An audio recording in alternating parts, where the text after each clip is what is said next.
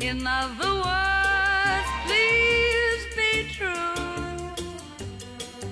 In other words, I love you. Hello，大家好，这里是原味电波，我是大川。我是小米，我是老徐，哦，今天少了谁呢？少了谁呢？哎，阿兰，俺俩去玩了，旷工了，阿兰以另外一种生命形式存在于我们的身边， 活在我们的心中。哎，数字生命，嗯，好了，言归正传啊，那个最近的春节档，我觉得真的是比往年的都要好很多，至少比疫情的前几年，我觉得要嗯百好花太齐多了。放，是因为我们干啃三年，可能是吧？你看这一年的春节档有《满江红》满江红。啊、中国乒乓撤档了，你们知道吗？我不知道呃，我好像在微博上有刷到过， 为什么呢？可能应该是干不过吧，这咱不敢说呀。这这这这这不好说。听说应该是撤到了二月十七号了。嗯，明智的选择，啊，哦不，也不明示。二月十七号有那嗨个蚁人，有蚁人三，漫威电影，那只能说他倒霉。不知道这个片子因为没有看嘛，所以就不不做过多的那个那个那个那个什么揣测了。嗯然后另外还有一个好消息就是，啊，我们国内终于引入了 漫威电哎影，了。对，嗯二、月七号的时候，《黑豹二》，嗯，然后紧接着十七号是《蚁人三》，太期待了。这象征着疫情年代过去嗯了。是啊，对，三年疫情终于预过告去片都了。看烦了。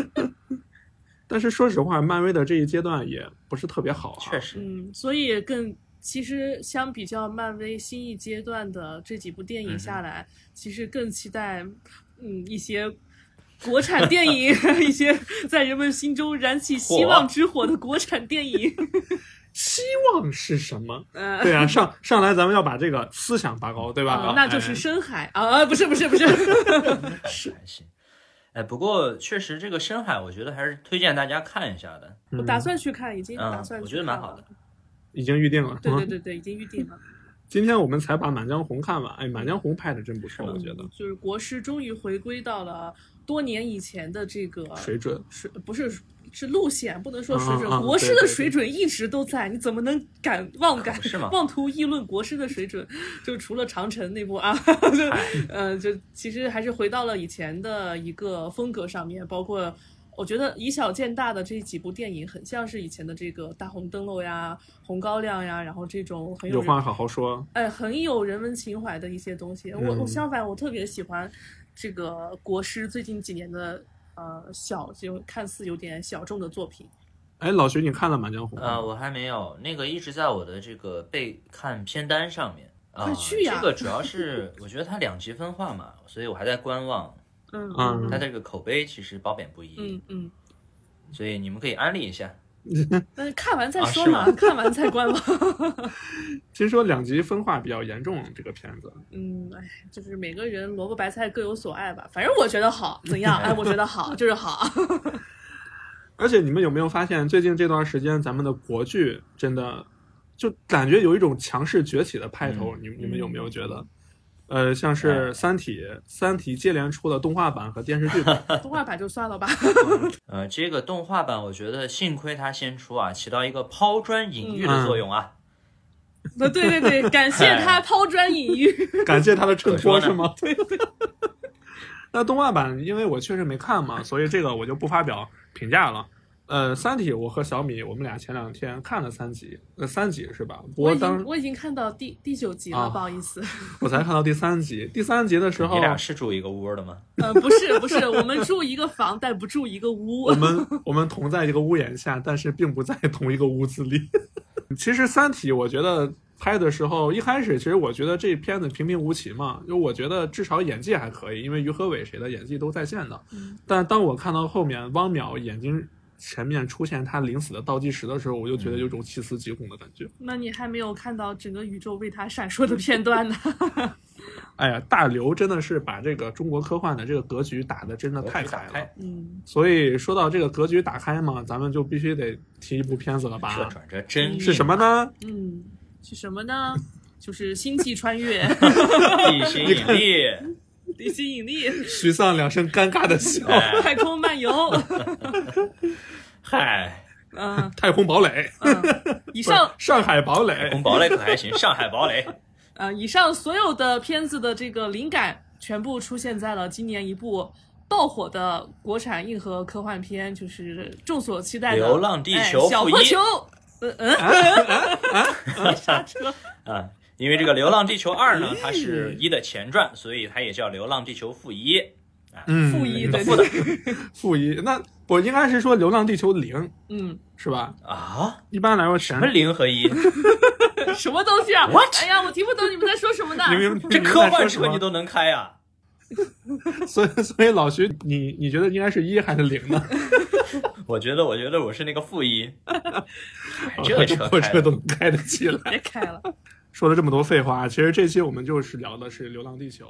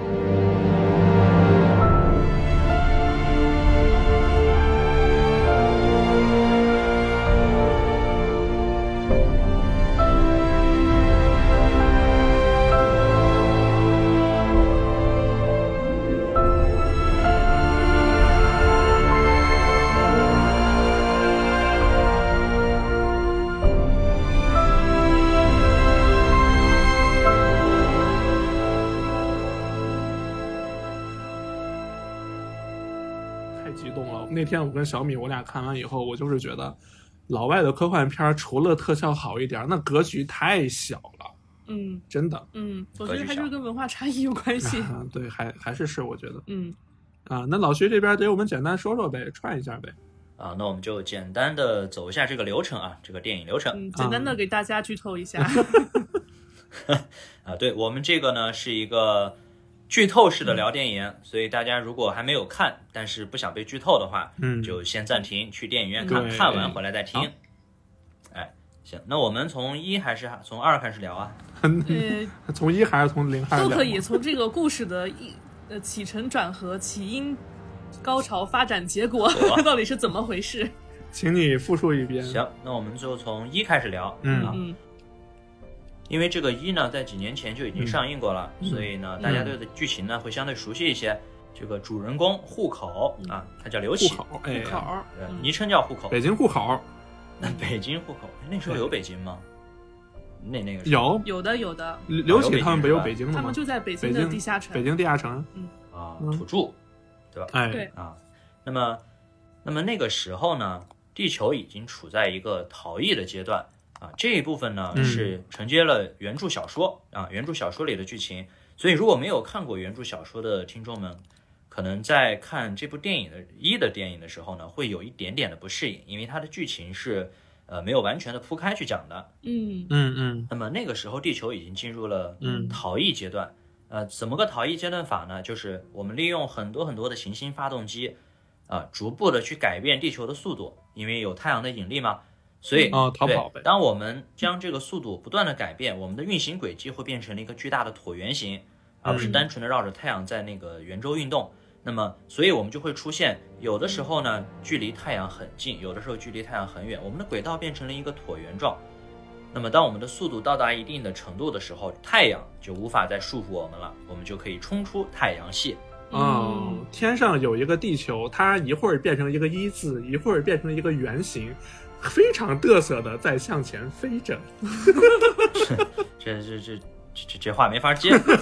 别理他。啊，啊，好，很尴尬。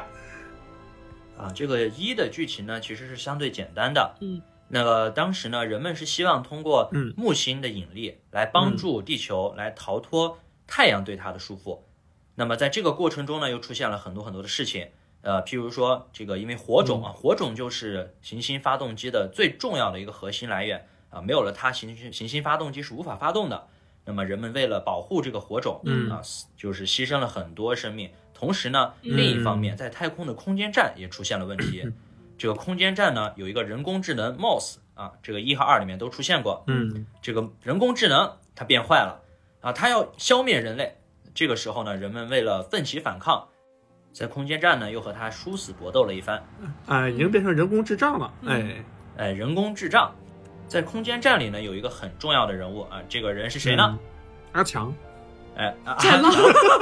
哎，这个刘培强啊，阿强，阿珍爱上了阿强。那我们的这个战狼哥哥呢，啊战狼哥哥，哎，给哥哥这 个给哥哥 打榜，你知道我们的哥哥有多努力吗？真的我很努力啊，这个太努力了，连命都不要了。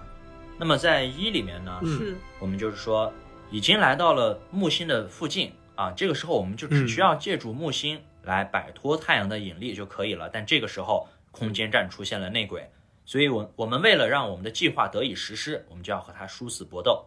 那么最终呢，嗯他们度过了这一场浩劫啊，打败了这个人工智障。这一部分呢是相嗯对参照哦原著的，当然原著没有这个人工智能哈，但是二就不一样了，哎，二就二就不不一一样样了，哎哎，啊咱们说二啊就为什不么一这样了个《流流浪地球二》是称为负一呢？是因为它作为一的前传。在这之前呢，我是很奇怪，说哎，这个为什么二还有吴京？因为在一里面呢，吴京所饰演的刘培强，他已经为了和人工智障啊，这个人工智障同归于尽，牺牲掉了。当时其实距离地球成功逃逸呢，还缺一部分距离，所以刘培嗯强为了推地球一把，嗯起引爆了空春节间站十。二响，嗯啊，它就炸了。那么当时呢，他的孩子刘启就站在地球上看，你看你爸炸了嗯，变成 把气炸了，你把人炸了， 啊，你爸炸成了一朵烟花挺悲伤的一个故事。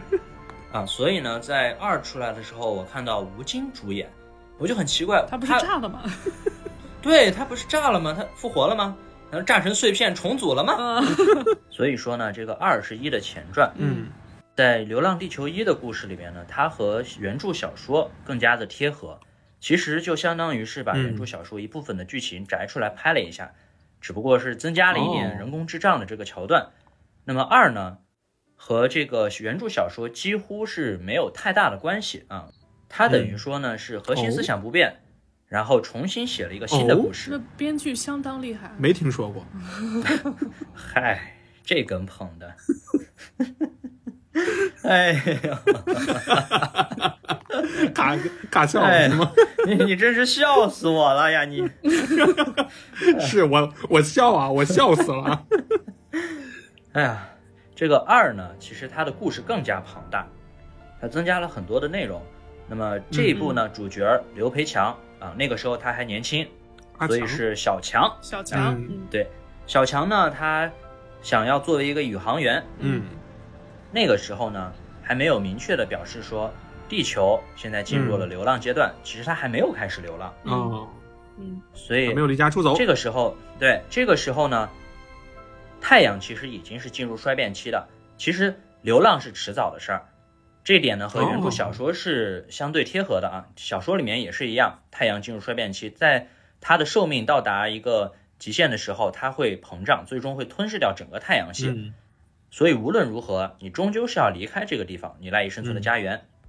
那么不同的是，在小说里面呢，地球上的人们分为了两个派系，一个嗯是飞船派，一个是流浪地球派。是什么意思呢？一部分人呢主张我们要造一艘巨大的宇宙飞船、啊，这这不个就是二零一二吗？嗯，方舟计划。对、啊，我们造一个巨大的飞船走，美地国球人我不要美了，国人惯用的伎俩，哎，对，不要了，就不要了。嗯，渣男，哎，这个地球呢无所谓，呃，抛弃了就。那流浪地球派呢，还是主张、呃不行，我们这个地球是赖以生存的家园，嗯，对，它它给我们所提供的东西呢，它不是一个飞船，你哦飞船造的再大也没有办法相比，我们要带着地球一起逃离。这个是原著小说里面的一个派别之争。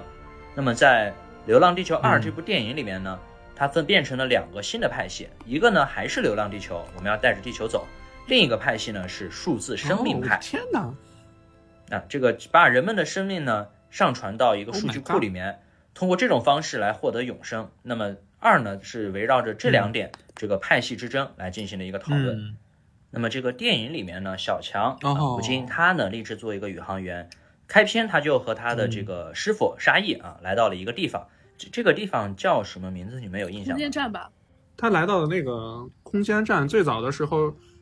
电影开篇的时候是和他的老师张鹏，也就是沙溢演的那个角色，嗯在嗯战那堂个对战 战堂、战狼和战战堂 堂，战狼和战堂走在一个非常非常荒无人烟的一个很很废土的一个环境下，嗯那个时候。战堂，也就是我们的沙溢老师，操着一口标准的东北话，在给沙溢说：“哎呀妈呀，这儿的蚊子饼贼好吃了，我跟你说。”贼拉好吃是 贼拉啊！好吃的，文字我跟你饼讲。哎，开篇就给了我们一个非常下饭的这么一个台词，嗯，就是在那个地方，应该是在非洲的某一个，嗯呃，嗯某一个破败的城市，嗯，啊，那么这个战狼呢，他想要通过考核成为一个优秀的宇航员。其实那个时候呢，他还是一个年轻气盛的人，他呢心系重任、啊，我要肩负整个《流浪地球》这个计划，我要我要为这个人类生存来贡献一份力啊。他当时是这样一个心境，并且呢，他在训练营里面还结识了一位美丽的女性啊，韩朵朵啊。这个韩朵朵的战力也非常的高啊，呃相当于是女战狼 了。女战狼，叫秋雅，哎，秋雅一剪梅就要登场了。秋雅，秋雅，啊，在这个过程中呢，其实发生了很多的周折啊。首先呢，就是因为这个电影它有一个好处啊，就是它开篇就给你来一段高潮戏，嗯，它不会在前面嗯给你铺对垫那么多平淡的东西，开篇我就给你一个刺血激。压拉满，那么首先映入眼帘的就是非常壮观壮丽的啊太空电梯，哦，哇，那个电梯真的从，这个地球啊一直到空间站，非常的高大， 太空跳楼机就是个对，真的哦就是跳楼就是机跳楼机，嗯啊，啊，这画上去画下来。那么在这一幕呢，就已经开始出嗯现了一些波折了。这一段其实是一个定基调的戏啊，嗯，就在太空电梯运行的时候，突然，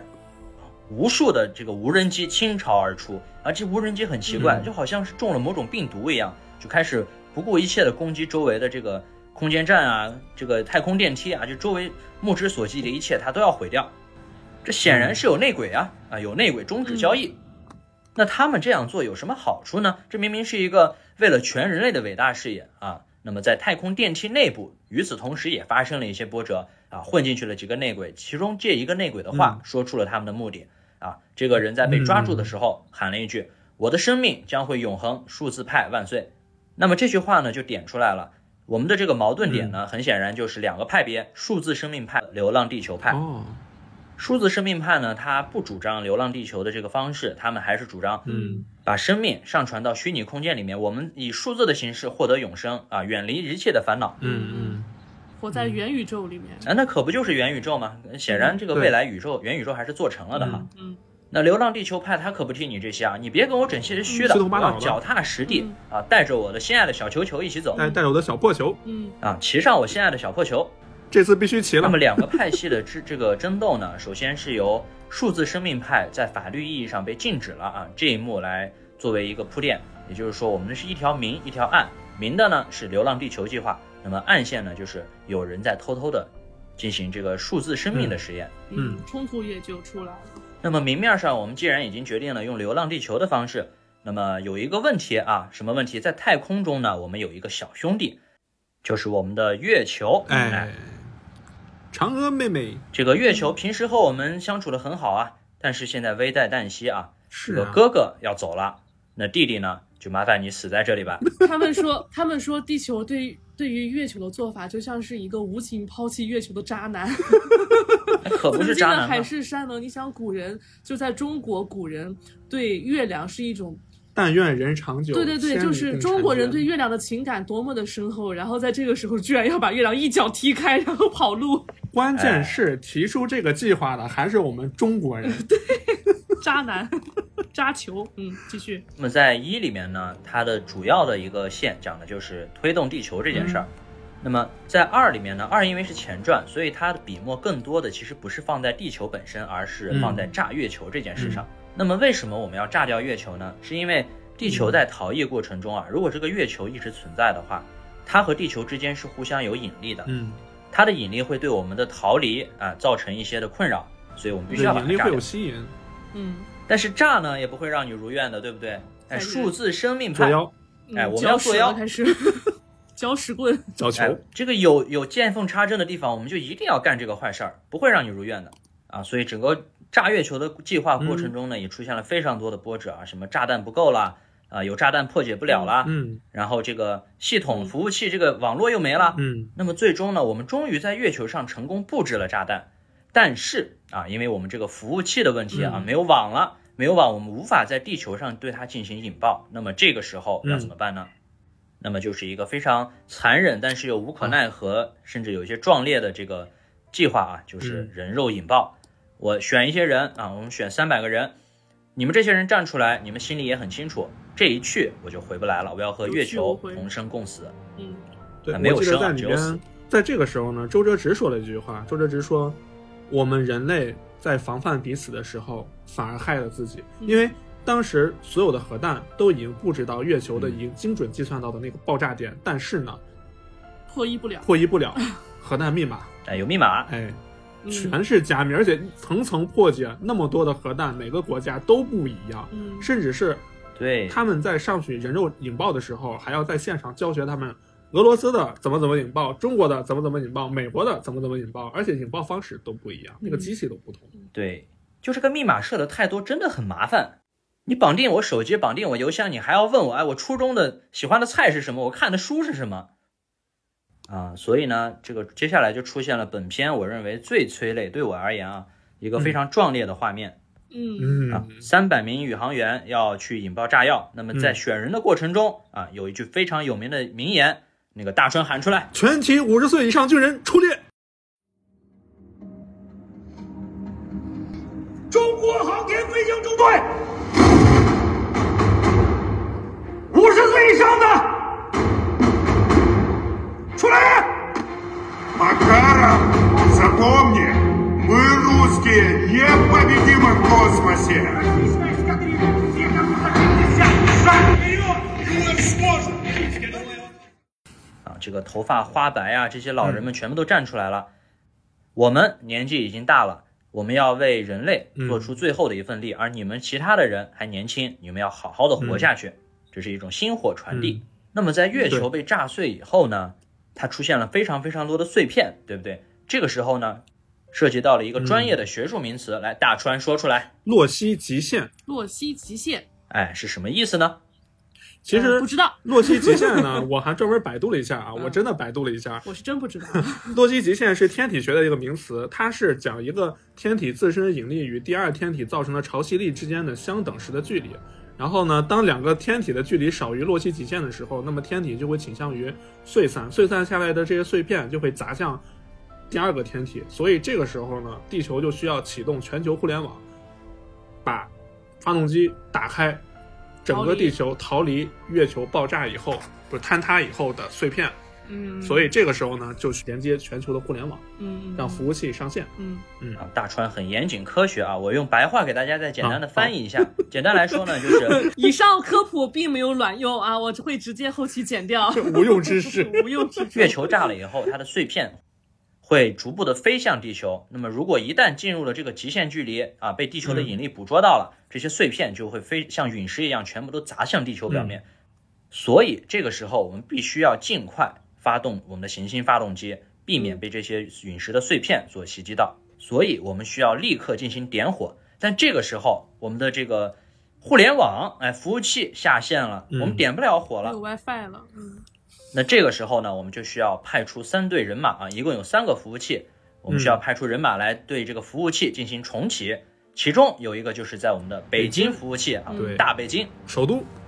那么我们说到这个北京的服务器，它在哪里呢？哎，在深海里，因为我们的地球呢，已经淹在了已经淹逃了。离过程中啊，由于它的这个潮汐变化、引力变化，导致很多地球上很多的地方它都已经被海水所淹没了，嗯都沉到下面去了。包括地球自转的停止。嗯所以，我们如果从这个地方下去呢，是可以在海底看见鸟巢的、嗯， 啊。在《流浪地球》里面呢，鸟巢已经没有办法再举行体育运动可以啊了。办水下运 动，水立 方，这这真是水利、哎水立方它真就成水立 方了，哎我回家了。那么在重启服务器的过程中呢，依旧出现了一些波折啊。我们派下去的精英呢，接二连三的都牺牲掉了。所有人都非常紧张的在盯着这个倒计时啊，倒计时一旦结束，我们再不点火就没有机会了。随着李雪健老师非常慷慨激昂的一声点火，连环，而且是它的原声，我记得是。对，嗯那这个时候呢，经常看电影的朋友其实都已经猜到了。那么在倒计时最后快结束的那一秒，肯定是成功了的。嗯，它一定会起在起最动后千钧一发 的时刻啊，这个王接上了三台行星发动嗯机同时工作，流浪地球》正式开始。所以整部电影下来到最后就是地球，哎，承接到了第一部的剧情，开启了为期两千五百年的流浪地球计划。嗯，人工智商让我讲，留给我，留给我。啊，好好好，留给你， 留给你。好，那暂时的一个老徐呢，给大家就是把这个一剧和情二，包括原著大概对讲了一个什么事儿，梳理了一遍。因为我看好多好多朋友们说，呃，看小破球的时候睡着了，尤尤其看呃不是、嗯是看《小破球一》的时候呢，因为它线稍微有一点点单调，嗯，然后对，确实对于不平常不太接触硬科幻的朋友来说，确实有一点的难以代入。嗯，啊，那么看《流浪地球二》的时候，尤其是对一些没有看过一以及原著的人，嗯包括也没怎么看过硬科幻的人，对，确实有点又又一点出奇的眼花缭乱，无嗯法适从，甚至就是没办法很好的判断出这几条线它到底有什么逻辑上的联系。然后大概啊，就让老徐为我们梳理一下它到底是怎么联系起来的，大概是这样。嗯，就其实就是整个《流浪地球》系列真的是一个相当硬核的一个一部非常硬核。科幻片，但并不是我们平时看到的，你像漫威啊这种的，更加于偏向娱乐化 的。漫威哦，不好意思，你 继续。更加偏向于娱乐化的这些电影。就《流浪地球》，我觉得看的时候它还是有一些观影观影门槛的，是吧？嗯，是有理论基础的，嗯你起码要懂点物理学理论吧？可能提前还得做做功课。嗯，是，它我记得我看的时候，太空电梯那一段，哇，我真的就就让我整个人就是很热血沸腾，你知道吗？是不是？太空电梯一开始的时候有一种感慨，哇，这他妈才是贺岁档呀！当时我就觉得，因为因为我本身是一个比较偏向于硬科幻的一个嗯科幻片爱好者嘛，所以我对于那些巨物建筑和科幻的那些建筑都是非常感兴趣的。因为在在这之前都是看的欧美的，嗯，但是现在看到了国产科幻片做成了这种程度，我真的当时我已经就很惊讶了。而且它整个一个，虽然一开始的时候太空电梯是以飞船派为主的，那个方舟飞船的时候，我觉得整个已经啊，这太太震撼了，实在是。包括那个宇宙太空电梯、宇宙跳楼机，嗯，我记得当时我看的时候，小米在小米在旁边说要不要体验一下， 我说我绝对不要。 宇宙升天，跳原舞地升天。 直达宇宙，直出大气层。 那个好像是九万公里，嗯，是吧？是，对，嗯它那个是对九9万万公里，而且扶摇直上九万里啊！对 对对对对。哎啊，对对对，就是。我觉得很可能有这层意思在，以中国人的这个意向的这个毛病， 哎，我当那个号是不是也要鲲什么？鲲什么号？鲲鲲鹏鲲鹏号吗？鲲，反正是有个鲲字，我记我觉得他肯定是联系了中国的这个文化在里面的， 嗯庄子的那个扶摇直上九万里对嘛对对是吧？还有地下室十八层，还好不是十八层。然后在在这在这一场戏，我觉得，呃，这场戏在游不是游戏了什么游戏， 在电影里面发生的时间段是二零四四年，对，在二零四四年的时候。逐月计划，包括后后来的流浪地球计划，也还是没有完全启动。这个时候还是以飞船派为主。嗯，但是在这一段的，就是像老徐刚刚说的剧情一样，开头给我们奉献一段很精彩的动作戏。吴京当时在太空战太空狼，电梯的一段太空战狼的 太空战狼，太空战狼的打戏，其实有一说一啊，我先抑后扬，我先说这片儿哦最让我吐槽的整个一个点，就是在太空战狼的那一段，很多人都不喜欢。呃，尤其是对，尤其是他和韩朵俩人在那儿坐着的时候，那、嗯，那克拉拉就那韩国那女明星叫李承敏，嗯，她出来的时候，当时我一看，我操！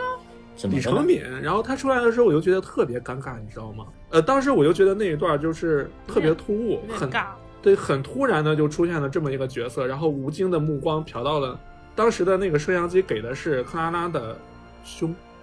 克拉拉的胸哦有一点恶趣味在。哦对，有一些。恶趣味在里面。但是如果大家对这个克拉拉这个呃这这个韩国明星比较熟悉的话，其实他拍的好多片子里面多多少少都在用他的身材去擦一些。嗯嗯，因为我本人本就不太喜欢他吧，嗯呃，所以那段我觉得真的看的不太行。呃，他出来了以后，先是过来吐槽了吴京，以后紧接着就就是一段打戏。那段打戏，我个人觉得看场面就够了，因为当时处于一种太空失重的环境，嗯就对于我我这种喜欢这种硬核动作和打戏的人来说，就是完全没有那种拳拳到肉的感觉。不知道为什么有一点像低配山寨版的《速度与激情》是， 当时确实让我有一点，就是我在刷小红书、刷豆瓣的时候，就是看到有人说李成民怎么怎么样的时候，就是有有的人就可能去的晚了，就是没有看到那一段儿，我会说一句那段儿不看也罢，嗯，就是觉得当时很奇怪，很非常的尬，甚啊我是觉至得那然个后还穿插了他求婚的 一些，啊对他的那个求婚，其实我也觉得是，倒也还是 OK，但是我确实本人就我我对那一段打戏就是，呃，持持一些，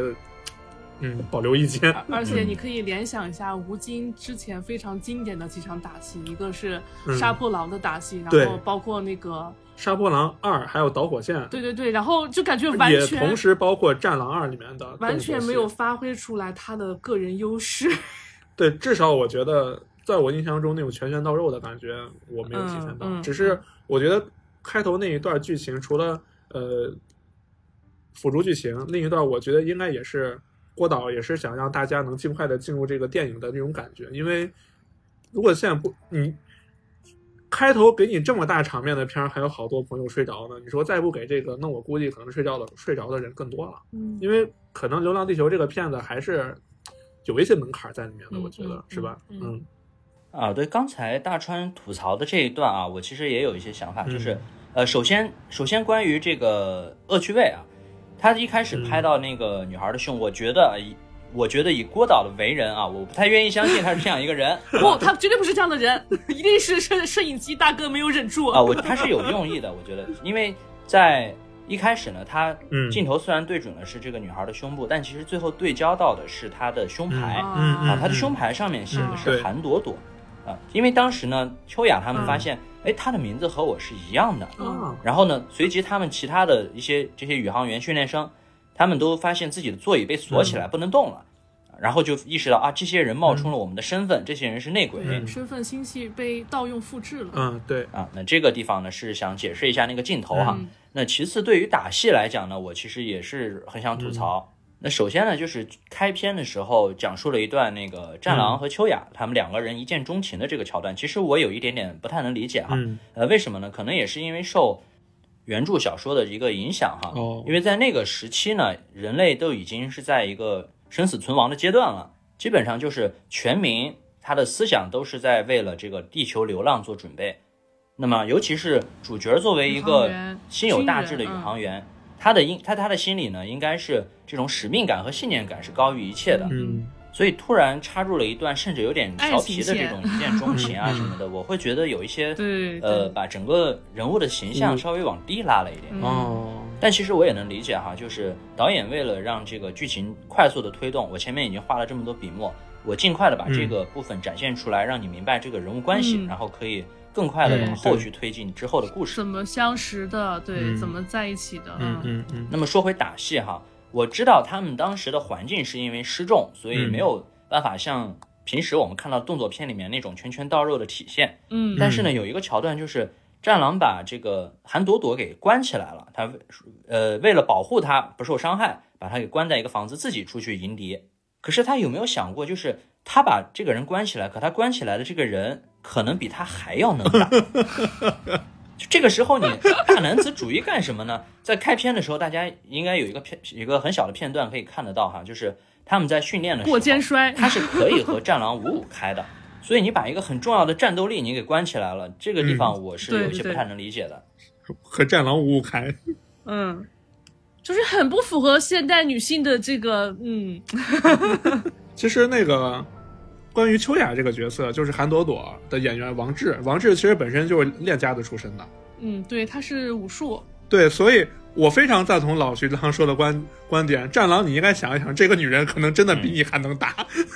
再一个，我觉得是不是呃，郭导可能不太擅长拍动作戏，就是嗯武打、武打戏、动作戏对。呃，因为确实他，按理说他演员都挺出色的。嗯，然后你像秋雅本身是对吧，这个武术系的，对，吴呃，然后吴京也是很出色的动作演员，但是恰恰这一段很，而且这段戏很长，这段时长也很长，得有个十来分钟对，至少。恰恰没有把演员的优势给发挥出来，包嗯括他的动作设计啊，然后镜头啊，包括一些打斗感都没有呈现出来，就所以看的时候就觉得又又长，还没结束，然后又觉得没什么看点，嗯嗯，嗯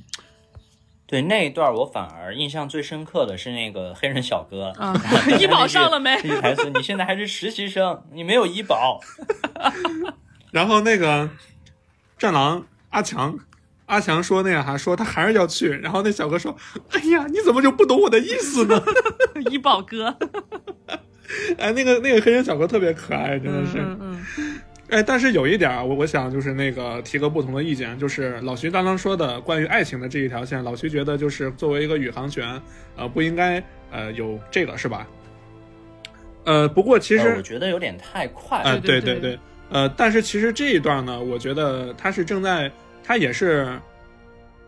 接了一个后面的吴京说的一句话，因为在开始的时候，你们还记得吗？张鹏带着张鹏带着刘培强走在废墟里面，然后刘培强说：“地球有什么好？倒不如去太空的好。嗯，”嗯，后来呢，有了爱张情鹏之后，张鹏问他：“地球好吗？”刘培强说：“嗯，地球真好。”真香啊，嗯。嗯，真香。其实也是为了接后面的这一句，呃，这一句台词啊。虽然说是快的点，但是我觉得郭导确实也已经很克制了。对，嗯嗯，我觉得再往后的话，之后就是，嗯，就应该到了这个周折纸那边了吧？是吧？嗯，周哲直其实是非常非常伟大的一个领导，其实他代表的、他致敬的就是我们的周总理。他最后在那段演讲的时候穿的那套中山装，对，就是周总理当时在万隆会议上的还那有他套的发型。对，对，那套衣服。然后因为当时在看电影的时候，我我妈妈跟我们一起看的嘛，嗯，然后我妈妈就就惊呼：“天哪，太像周总理了！” 就是那个人，他站在那个演讲台上，他的目光、他的身影、他的举手投足、他的一句话，足以嗯震撼全场，让你对让你静下心来去聆听他要说什么，就是有这个气场在身上。小米现在说的时候，我就已经感觉我身上鸡皮疙瘩起来了。对鸡皮对对疙，瘩他的两次演讲嘛，一第一次演讲是说， 呃，这个白点儿，说是那个这个大家看这个上面的白点儿，嗯我们就是要启动这个白点呃儿，它叫移山计划。对然后第二次就是非常震撼的那个人类股骨的演说，嗯哇，就是非常牛逼的演说家加那个外交大使，就对是非常厉害的一个领导 者。嗯，那老徐呢？那大川嗯儿这个欲扬先抑，你这抑了半天，扬呢？杨呢？ 不能再抑了。羊， 啊，是我这不能再议了啊，再议就要被说了啊。其实羊的话，那我就真的我要羊的地方真的是太多了，嗯尤其是沙溢的那一句话“五十岁以上老兵初恋”，因为当时的那个场景一开始的时候，沙溢并没有举手，当时的时候。上面的人说，这可能是一场，这完全就是一场有去无回的任务。自杀式的对，行你们动是你们谁谁愿意去？那个时候沙溢没举手，嗯沙溢旁边的一个小年轻，一个小年轻，啪的一下举手了。其实当时我觉得沙溢心心里面在犹豫，他在犹豫，如果他去了的话，那可能他以后就再也见不到刘培强嗯了，见不到自己的徒弟了。可是当他看到他身边的那个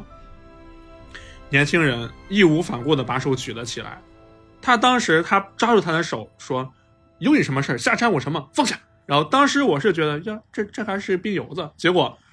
往旁边咵一列出来，中国的五十五十岁以上老兵全出来了。而且你算那个时候是二零五八年，五十岁那就是以上咱们这批人对啊，就是咱们这一批九零要后、九零后、零零后们，就 初是恋咱们这一批。我不要， 我就得初恋。原味电波，所有人初恋。我当时就会喊一声“人为电波全体出列然后我们集体向后退一步，”啊！虽然玩玩笑归玩笑啊，但是那一段真的看得我特别就是热泪盈眶。我觉得当时那个那个情绪已经渲染到位了。如果是我的话，让我在那的时候，我也会义无反顾的站出来的。嗯我觉得他那个时候一开始可能并不想站出来，就是在那个关头，谁都不希望自己去死嘛。但是当他看到旁边那个年轻人举手的时候，我觉得他在那一刻是看到了刘培强的影子，他想到刘培强是。对是，他触动了刘哎，刘培强和他是什么关系？啊就就是师徒徒那弟徒弟，嗯，徒弟啊，因为他们之间其实感觉也很像父子的关系啊。在最嗯最那个嗯嗯影片开篇的时候，有一个婚礼的一个小片段，啊参他有加跟那个韩朵朵的家长说啊，我是刘培强的家长。哎，说到婚礼这边，哎，哎哎，，呃，又要吐槽一个，嗯，说吐槽也不算吐槽，只是觉得嗯稍微有那 么一点不是达特叔别好遗憾有一点遗遗憾啊对，就是达叔。嗯，对，当时那个电影镜头是给了达叔一个特特写是用 CG 还原的嘛，就是对比这个速七的保罗的这个 CG，感觉差的有一点点远，首先确实特效，我我说实话，特效真的有点拉。不，是一个档次，嗯有点拉。嗯我觉得可能因为毕竟画面就那么几秒钟嘛，也可能是呃外包公司或者什么的是做出来的，但是我觉得我这个导演是不是就没有用到人工智能的最优解呢？你就应该切一个中景或者远景镜头，为什么要给一个特写？这么自信吗？对那个 CG 技术？我觉得过岛的意思也是想告诉大家，我们用 CG 还原了达叔，因为电影最后的时候是向吴孟达先生致敬嘛。对，但是我觉得还原不好，就不如把镜头切远一点。嗯，是，确实当时是有点儿那个，嗯我就是确确实不太好，不太好。嗯 嗯，不过当时我看到达叔的时候，我还是因为我想到他第一部的时候的韩子昂的时候，我就心里面就是五味杂陈吧。对因为我觉得如果达叔没有死，他还在的话，那么《流浪地球二》的戏份他应该会更多，嗯是吧？嗯，而且达叔其实是九零后，哎，对对对，韩 呃，沙溢那个战堂其实是零零后，是大家每天都吐槽的零零后，人家出列了。然后对吧？达叔是九零后，达叔那个呃小破球衣的时候还在刷抖音，然后跳嗨海草嗨海草海草， 仿佛看到了老年时的我们啊，对对对对， 然后那个拿着手机在那嘚瑟 的，啊对对，这刷抖音。好像大川在平常在家的样子。嗯，哎，说说说说说到哪儿了？ 说到这个老兵出列，嗯然后在逐月计划上引爆的那个嗯，对，然场后景我我当时在看到了《逐月计划》的时候，我我一度以为张鹏给刘培强发的那个坐标就是那个飞船应该在的那个坐标，对啊不不，就是就是他自己的这个对对坐标对是我让以他为过来的。过来过去找他，对嗯，对，那那个那个反转就是他没有那么的那个强烈，但是已经足够震撼心灵了。嗯，那当时的时时候，那个当时是没有声音的，对，没有所声以音就是嗯我对一切这些小的点，就是为了告诉你一句话，就是你还年轻，你要活下去，赶紧走对。而对且很就是很悲情的是，直到最后一刻，刘培强都没有见到他的师傅傅，是一个别的宇航员嗯，，别的国家别的国家宇航员过来，然后轻轻的敲了三下他的头盔，对就一切的一切，因为他那时候已经听不到同声传译了嘛，他听不到说话的声音，但是嗯就这一个动作就足以说明了一切。嗯然后那段很让人触动的是，在大家呃他师傅引爆前，然后看了一眼地球，就是地球还是挺美好的。然后在引爆的那一刻，其实整段是没有任何声音的，然后那个爆炸声全部压下去，对然后就是。很很很在在很微妙的声音，砰砰砰砰，然后那些全部炸开，就是你站在一个宇宙的高度，你对听不到那些声音的传传播。对，对我当时在影院的时候，就是到他嗯那个宇航员代替他去敲刘培强的那个头盔的时候，哇，那一刻我就能明显、嗯明显能感觉和听到，就是周围很多人都在哭，那那一幕非常触都在动。啜泣，嗯嗯很戳人。对，那一块儿，当时我也是，就我我我又一次热泪盈眶了。 嗯，就是那一段真的很扎人，而且在后来，就是每一位每一个国家的宇航员，最后最后都说了一句，呃，地球万岁还是什么的，然后轻轻摁了一下，砰砰砰，嗯每个人用各自国家的语言来表达自己的自己人生最后一句话。我觉得那一段看的我真的就是整个人就是很佩服，其啊真的很实佩服他们。其实它还是脱胎于中国的传统文化，包括一些啊、父子情呀、血嗯浓于水呀、然后传承、牺牲、奉献，嗯然后以及中国式的生命哲学，其实，在《流浪地球》里面都有很强的体现。嗯，这就是对为什么国人在看的时候就很容易被触动，因为那些东西，呃，你可能如果你旁边坐的是一位外国朋友，嗯你可能还要跟他讲，就是为什么要这样做，就为什么他这个动作代表什么，他说的话代表什么。但是中国人不用讲，这千百已经年来懂的传承跟传统还有基因，嗯一眼就知道啊，这就是中国式的浪漫。家国情怀。，对，啊、我在看到月球引爆那一幕啊，我脑子里突然出现了一句话，嗯，啊，这句话我相信你们两个都是很熟悉的，哎呃听众朋友们也可以，呃，猜一下这句话是嗯出自哪里啊？人类的赞歌、哦就是勇气的赞歌，嗯，人类的伟大就是勇气的伟大嗯哎。，这句话我已经不止一次在咱咱们电台里面说过了。嗯嗯是有那种感觉。对，当时我也是，就是勇气这个东西在人类中真的，人工智障是永远无法理解的。你可以把人类看得很渺小，但是换一个角度，你也可以把人类看得很伟大。嗯嗯，哎，所以这个时候呢，逐月计划就算是完成了。嗯嗯接下来呢，就该是全球互联网联网，把这个发动机打开，让地球逃离行星碎片。哎，这个时候就是小米最想说的，啊对，对对，就其是我们实我们的另一条线。对，其实我看完全片之后，我反而对这个支线非常感兴趣。，嗯，呃，就是关于涂恒宇的这条支线，华仔嗯的屠恒宇，对华仔华仔饰演的涂恒宇的这条支线，然后，呃，这条支线为什么感兴趣呢？因为它里面我看到了很多很多经典影视作的影子，嗯，呃，包括《太空漫游二零零一》嗯，黑镜，呃，黑镜，然后这个诺兰的嗯呃《星际穿越》啊，还有《黑客帝国》呃《黑客帝嗯国》，然后其实呃，我觉得甚至有《终结者》。，对有有有都有的，嗯很多影子都在里面。但是鉴于《流浪地球二》整个篇幅的这个长度，嗯我觉得它其实没有讲的太详细，嗯所以导致很多人对这一段没有是有点迷的，有点迷还是。嗯惑，就是没看懂到底是什么。然后可以跟大家串一下涂恒宇的这条线啊，嗯就是涂恒宇这条线，它是伴随着逐月计划展开的。嗯，涂恒宇，然后他的名字对吧？就是呃，这个数字之父图灵，嗯然后涂恒宇，然后在很多年前呢，他的老婆和孩子因为一场车祸，老婆当当场丧生了，嗯，然后女儿丫丫呢，保保留了半条命吧，就嗯是、 哦他的老婆是那个佟丽娅客串的，对，然后女孩叫丫丫，因为嗯佟丽娅的小名叫丫丫啊，哦哦 就是这哦个彩蛋嘛。 哦是这个彩蛋啊，对对对啊然后他把他为了让女儿能存活下来，把女儿的呃以数字的形式数据上传到了他的那个、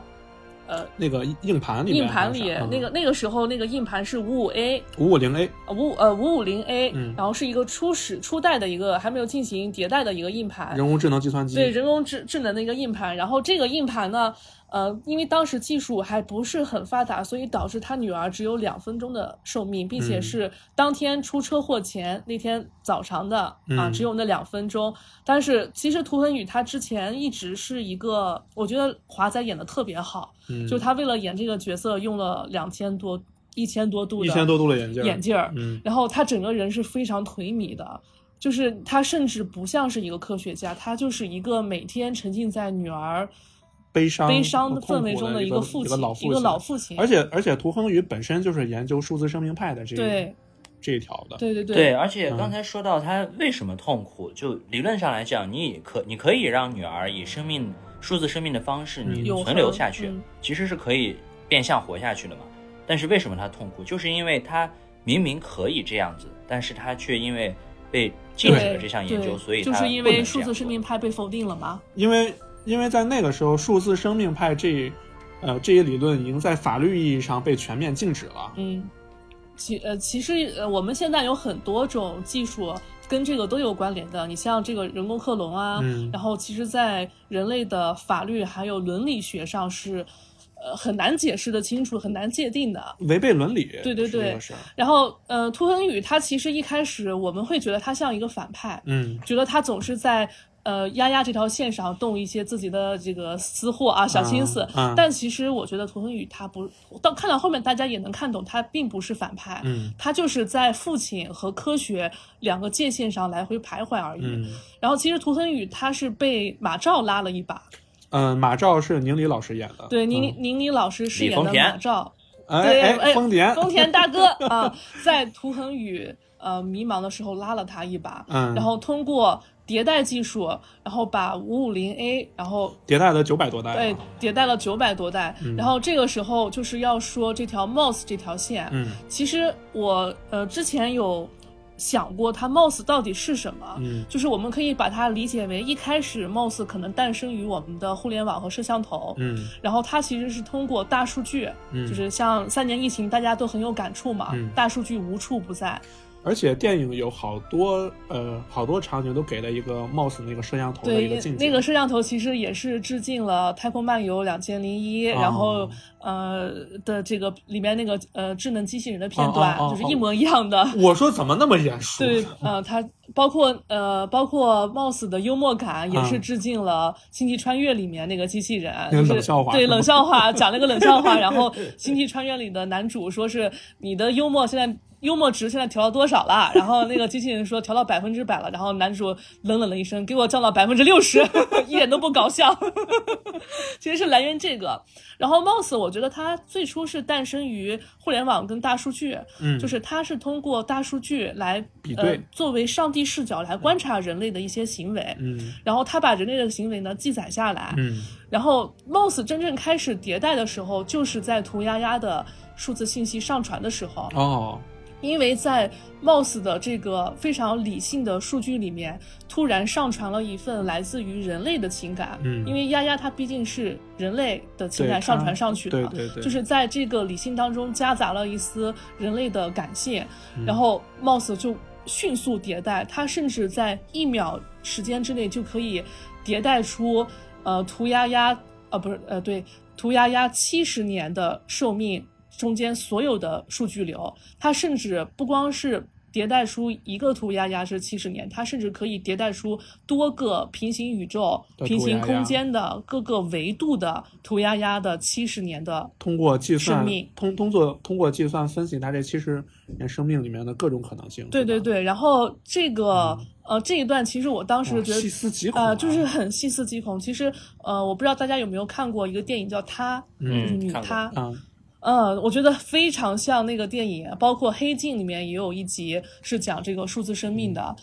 嗯、就是其实那个电影它里面就说，呃，女主是那个谁，就是、呃寡黑寡妇寡妇姐嗯啊寡那姐，个斯嘉丽，，对，然后它是一个语音伴随 AI 智能的语音伴随，哦，然后这个语音呢，它是一个起初是一个伴随机器人，嗯但是它是人工智能，它通过不断的学习，然后迅速掌握了人类的情感，嗯然后它想和男主真正的相爱，嗯然后当男主真正爱上她的那甚一至和他刻， sexy 对对，甚至可以跟她嗯嗯嗯，哎对对对，体感体感交接触啊，人为电波日常开车是对吗？， 然后当男男主真正的爱上这个人工智能的时候，有一有一刻特别绝嗯望，就是他突然有一天发现他的 AI 妻子其实同时在跟全球上万个以客户单身嗯单身客户在同时谈着恋爱，嗯这就是嗯、呃为什么人类和 AI 的这个区别在于，它真的可以在呃短时间内迭代出很多很多数据来，并且它是用超超理性的嗯去分析、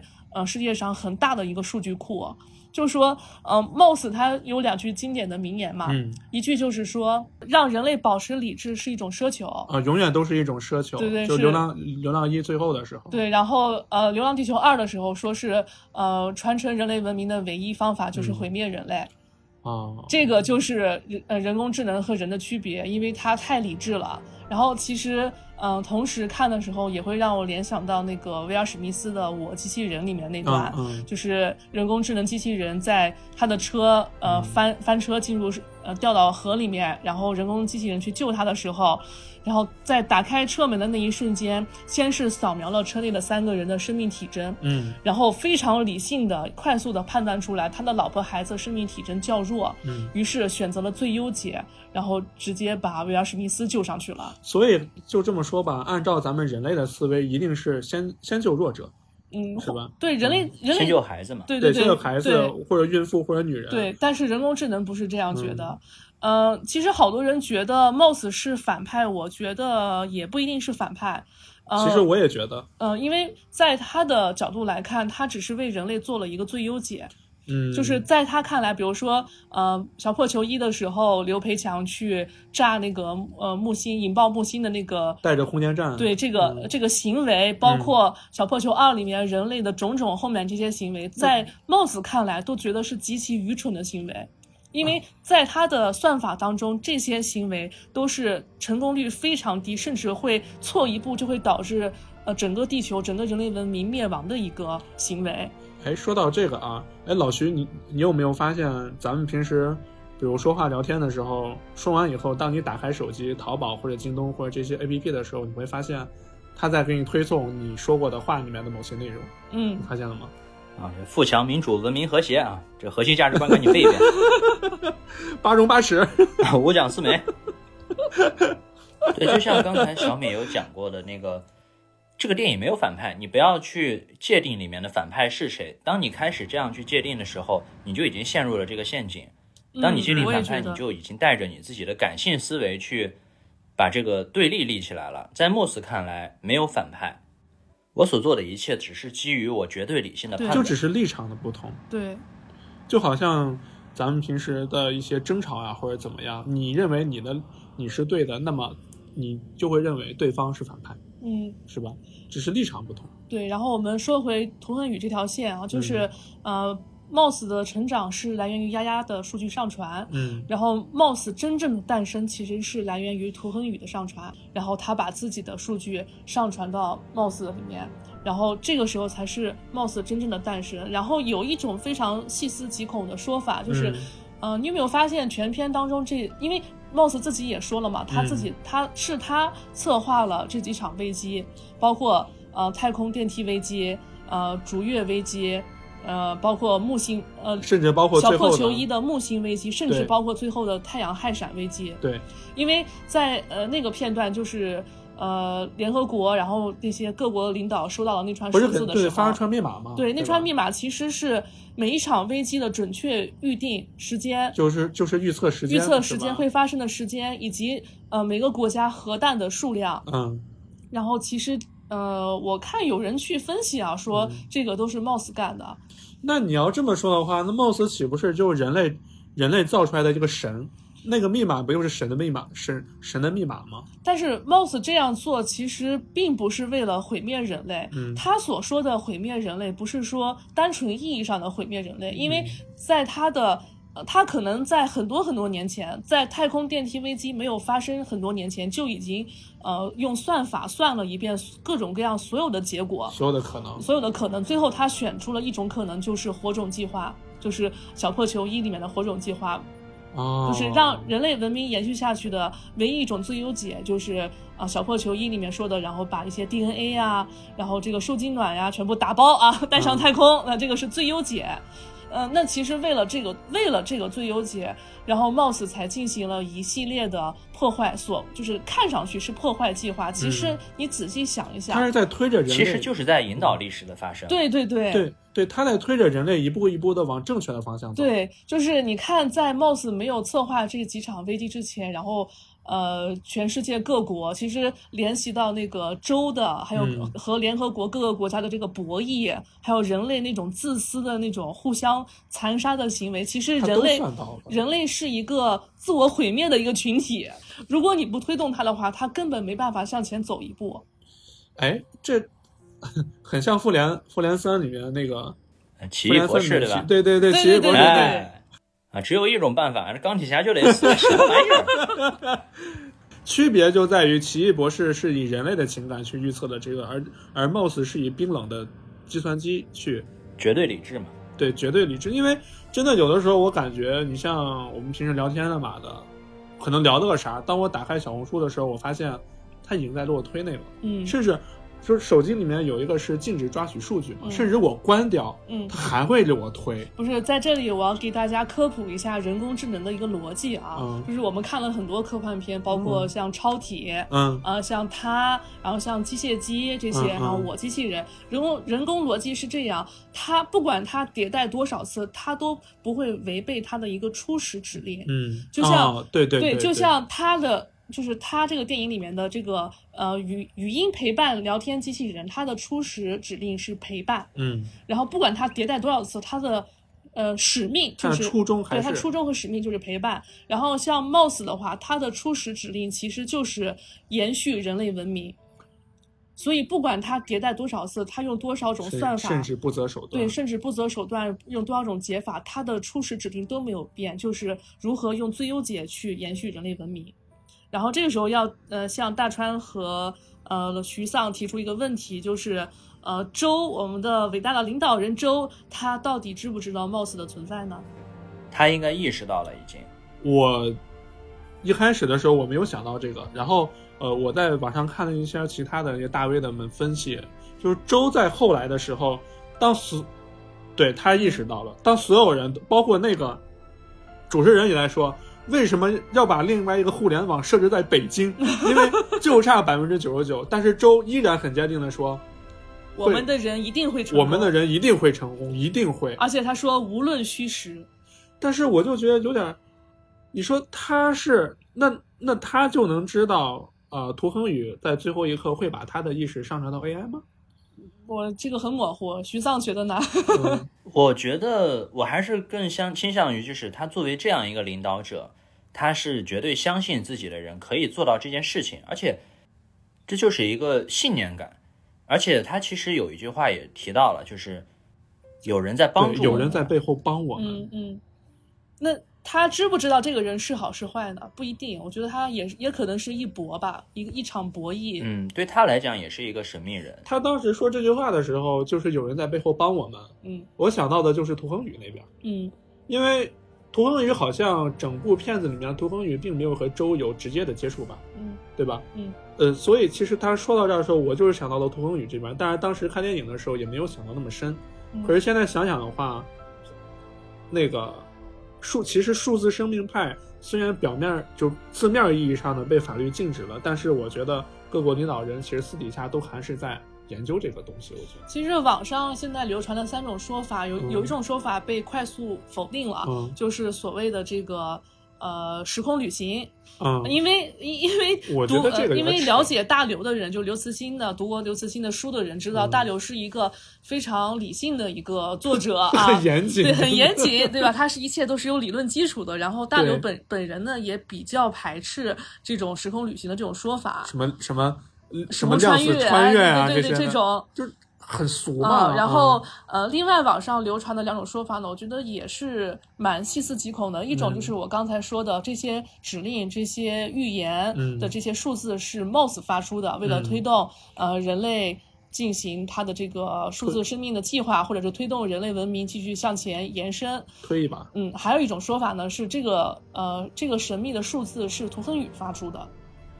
涂恒宇把自己其实我更嗯倾向于是涂恒宇这一边。其嗯实我也是，为什么呢？对我们其实假设一下后面的故事，那涂恒宇其实是一个无法绕过的很重要的角色。呃，莫斯也说嗯了，他它是一一个变变。量。嗯我觉得 Moss 嗯本身他能够做到的事情其实是很有限的，但是我觉得如果涂恒宇参与其中的话，我们也看到了影片最后的彩蛋，这个镜头一拉远，无数个房间，无数个他。哎呀，那一块儿，星际穿 越嘛，五维空间。 嗯然后当时我还想到一部电影，就是那个强尼德普演的《超验骇客》，不知道你们有没有看过小？小米看过吗？没有哦，我知道是跟那个朱莉两个人演的，我知道那在在个一辆片车子嗯上是吗？对他所扮演的其实也是一个科学家，然后在他嗯，呃生命垂危的时候，他把自己的意识上传到了嗯那个服务器里面，只不过他最后变成了一个，因为他接了网，所以他变成了一个无处不在的人。只不过后面他的整个行为变成有一点像一个独裁者，因为他基本上嗯在那个、在地球上已经是最强大的存在了。只不过他后来又想明白了，嗯嗯所以他放弃了一切。那么换回来，如果是涂恒宇的话，我觉得他在后面的故事里也会是一个非常非常重要的角色，所以我倾向于这条信息其实还是他发出来的。嗯，在这里还是要跟大家科普另外一个物理学的一个知识，嗯就是我们经常说哎的四维空间是什么、哎，啊？就是说，呃，其实大家在看《三体》的时候，最近很有很火的嗯《三体》的剧嘛，然后嗯提到那个二维空间，嗯就是呃二靶心上的对平面上的二维世界的人。平面上二靶心上平面世界二维的科学家们，对，呃，因为二维世界是我们可以想象，呃，一张纸，嗯铺开了一张白纸，然后把嗯蚂蚁放在上面，然嗯后蚂蚁的视角，它所看到的世界，嗯就是平面的，从一个点到另一个点，嗯它没有一个立体的空间，嗯所以，呃，它其实是一个二维空间。嗯，然后三维空间就更简单了，就是我们现在日常就生是活的，我们生活的这个，我们生活的，空间有长宽高，然后各近种大远小对近大远小、嗯透视有各种空间这样的。嗯我们现在生活的是三维空间，嗯那所谓的四维空间呢，其实是建立在时间的一个维度上的。嗯就是说，呃，为什么我如果我们一旦打破了三维空间，进入四维空间的话，我们会看除了长宽高以以外，我们还可以看到时间这个维度。呃哦，，看到时间这个维度会发生什么呢？就会发生很多非常奇妙的现象，比如说。呃，你坐在椅子上，嗯，然后你起身去关台灯，嗯你回头就会看到上一秒正在坐在椅子上的自己。哇塞， 然后还有一个奇妙的现象呢，就比如说，呃，你在你站在中心点嗯，然后向前迈进一步，嗯这个时候呢，呃，你就会看到是呃前后左右的自己向前后左右的方向各迈了一步，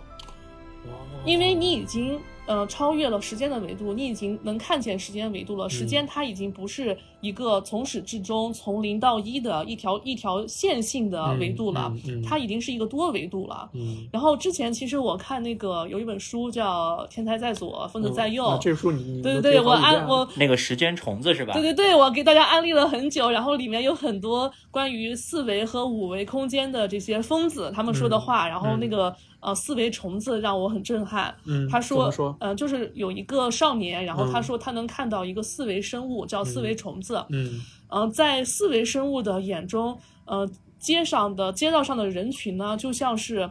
呃，就像是嗯流体一样，就是一大片。哦因为，呃，我时间的概念是从零到一是线性的嘛。嗯对比如说一个人，我们在三维空间里看到一个人从左走到右，嗯是但一条是直线对是条直线，而且它是有先后顺序的。嗯这就是因嗯为嗯你还没有跨越时间维度。嗯但是在四维世界，你已经跨越时间维度，然后你嗯可能看到这个人呢，他就是一连串的，哦，就是我明白了，它是一个像一个流体的形状，哦就是他把这个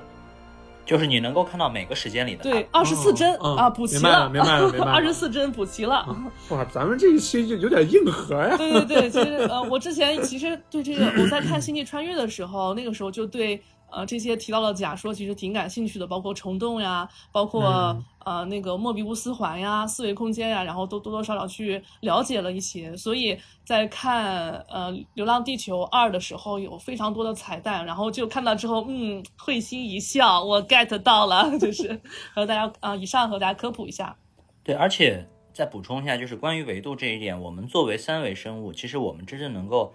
真正能够理解的维度其实是很少的。那对嗯其他的那很多高维，对我们来讲，其实就像克苏鲁一样，我们是无法触及到的。那有嗯一个很简单的点就是。我们平时可以看到的影子，影子其实它就是二维的东西，它对没对，有后影子就是这个平面嘛，那么二维其实是三维世界的投影，同样的，三维世界也是四维世界的投影。所以我们看到的彼此都是四维空间所投射出来的每一个时间点的我们。哇，这一期很硬核呀，这一期没想到我们从来不读书的我们，居然能 为大家分享一些硬核的物理学小知识。什么四维空间，什么四维虫子，什么洛希极限，嗯 这一把都提到了。当时我来看的时候，就是为什么呃我我会和老徐一样认为那个密码应该也是图图恒宇这边发送出来的。图恒宇在那个在那个空间里面，他和他的女儿两个人其实是属于像是属于 MOS 中的一个共有的这么一个。呃，情感意识吧，彩蛋我很好奇，说白了就是，徐丧解释一下，哎呀，之前我们有说到哈，这个丫丫和涂恒宇的思维上传了以后，Moss 明显受到了一些影响。那么，当他们以一种全新的生命形式存在的时候，他们的认知也会改变。我觉对得他们对肯定也会受到 Moss 的影响。当他从一个有有血有肉的生物变成了一个数字形式的时候，它的逻辑应该也是可以和 MOS 达到一个相相对能够沟通的程度，所以它肯定会相反的也受到影响。还有一种说法就是，呃，还是以 MOS 为主体来说吧。其实呃有人说是 MOS 策划了涂恒宇的呃车祸，嗯，对，就是 MOS 已经运算到了我如果我需要迭代，就是大家想象一下，就是你想进步的话，你要给嗯自己引进来一个敌人，嗯，一个敌对因素嗯来促使自己进步。对，然后 MOS 也是一样的，它作为一个人工智能，然后它需要迭代的话，它需要一个变量。它也自己说了，这个变量就是涂恒宇。嗯呃，因为它要研究，它的责任是人类文明的延续。那么为了呃。为了达到这个指标，对吧？嗯嗯你首先得研究清楚人类到底是什么。如果想研究清楚人类到底是什么，你避不开人类的情感。嗯，所以他把涂恒宇引入了进来，就是把人类的感性的一面引入进来。他然想后了解人类的情感，就是作为他理性分析的一个变量，啊嗯去促使自己不断的去迭代，嗯，因为他的最终目标还是为了呃延续人类文明嘛。所以这对 MOS 来说，技术就是一个人类观察计划。呃，对对对，我我觉得可以这样理解。嗯然后涂恒宇是它的一个变量，然后涂恒宇在呃整个 MOS 的系统当中，呃，为什么你们刚才说觉得那个指令是涂恒宇发出的？然后就是嗯因为、呃，可能是因为啊，它有这个人类情感的变量，然后嗯涂恒宇对人类还是有一定的。情感联系的，它不会像机器那么冷血、那么理智。它为了呃，就是让人人类团结起来，或者嗯让人类可以继续呃留存下去，然后发出了这些数字啊，这些预言也是有可能的。对，其实这个这部电影看完以后，让我觉得很细思极恐的一点就是，我们先不说电影里面，我们现实中的人类，你们不觉得就是其实你们都在冥冥之中都被大数据在在引导着去做你们对大数据要你们去做的事情吗？对，说的最最简单、最直接，也是我们最常用的就是导航。嗯，我发现现在的人基本不记录了，这不是开门我吗？出门、开车、走路、坐地铁、坐公交，导航，啊，导航。有的时候甚至我们相信导航，更相信就是就是更高于我们的判断。就比如说今天有发生一件事，就是今天我们一块儿去看电影，然后呃下车以后，我们呃导航到电影院走的时候，前面导航没有跟我说要过天桥到对面，前面有一个天桥，然后有一个人行道，我却只会看到导航，我说啊前面有人行道，我们从人行道过去，但是。看不到天桥，那么大的天桥，看那不么大到的天桥我看不到，对，那么大的天桥我看不 到，从是天今桥天走过去不也行吗？ 对，是今天确实发生的事情啊，就在刚刚看电影的路上回来的时候，那对，么大的天桥我我看不还到。我还被说了，所以从这件事儿，就包括咱们聊的这个，我发现我们现在很多人其实都已经被数据绑架了，对，已经被大数据绑架了。我们有的时候，甚至就是包括我们的父母、我们的爷爷奶奶，他们的人生阅历和经验，有的时候比这些所谓的数据、大数据其实更准确，但是。我很多时候我们并不相信，对啊，刘培强嘛， 就是 引爆不行。对啊，就是，我就变觉得量，我我就觉得，如果未来的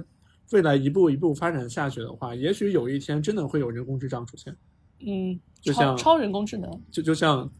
终结者》里面的天网啊，嗯哼黑客帝国》里面的那个人工智能这些一样嗯。所以我觉得这个郭导其实挺怎么说，挺狠的。啊他就是恨不得用《流浪地球》这一个 IP，然后把 刘慈欣给榨干。 就是甚至我觉得涂恒宇这这条线呢，甚至可以单拎出来，然后拍一个嗯番外篇，都是挺有挺有看头的，都是没问题的，对我都觉得没有问题。对，嗯，甚至我觉得有没有可能，你说到《流流浪地球三》的时候，还真的有可能会拍这么一个番外篇，呃，也哎，这里就要请徐丧为我们大胆的揣测一下，呃，小破球三会怎么怎么拍了？这个艰巨的任务这就个交艰给巨许的任丧务，了。还是剧本交给你来写。 这就交给我了，是吧？哎呀，其实我在看《小破球衣》的时候，因为我是看过原著的，所以我会按照原著的思路去嗯揣测它后面的剧情发展。而且《小破球衣》呢，它的故事比较短，嗯比较简单，所以它的那个剧情一直是在我的预测之内的。嗯但是当二出来的时候，我就摸不准了，因为它首先是作为前传，所以它的故事呢也是一个完全不同的故事。这时候我就没有办法再按原著的那个剧情走向去理解它了。那么在原著里面的剧情最后的结尾其实很简单，就是地球成功的逃离了。那么在逃离之后呢，那个地球上的人们有一部分人在观测，发现哎地这个太阳啊，它是和百年前没有区别，它这个观测的数据也是一样的。这个太阳是不是不会爆炸呀？我们是不是被骗了？于是地球上的那些幸存的人们呢，又开始了一次争斗，啊，杀了很多的人。那些嗯科学家主导嗯地球叛流浪军计划的这嗯些人，那么当叛军成功的夺下指挥嗯权以后呢，正在他们欢呼的时候，突然发现远方的太阳哗炸了。 嗯这就是原著的故事啊，嗯其实没有那么多反转。嗯嗯嗯那么对于电影来讲，我觉得二虽然作为前传，但是它比一所扩充的整个世界观什么的都太多了。是对，是格局真的大了很多。嗯那如果你要去揣测三的剧情，你想它不可能再往前拍了，它不可能再拍二的前对，传，不可能了。它只能往后拍。嗯那么我们在看故事线的时候，先有二，再有一。虽然一里面没有体现太多东西，可能也是因为在拍的时候其实并没有想到那么多。这个后面的想法是在二里面才出也现有的。可能是拍一的时候根本没想到能拍二，对，理论上来讲，刘培强在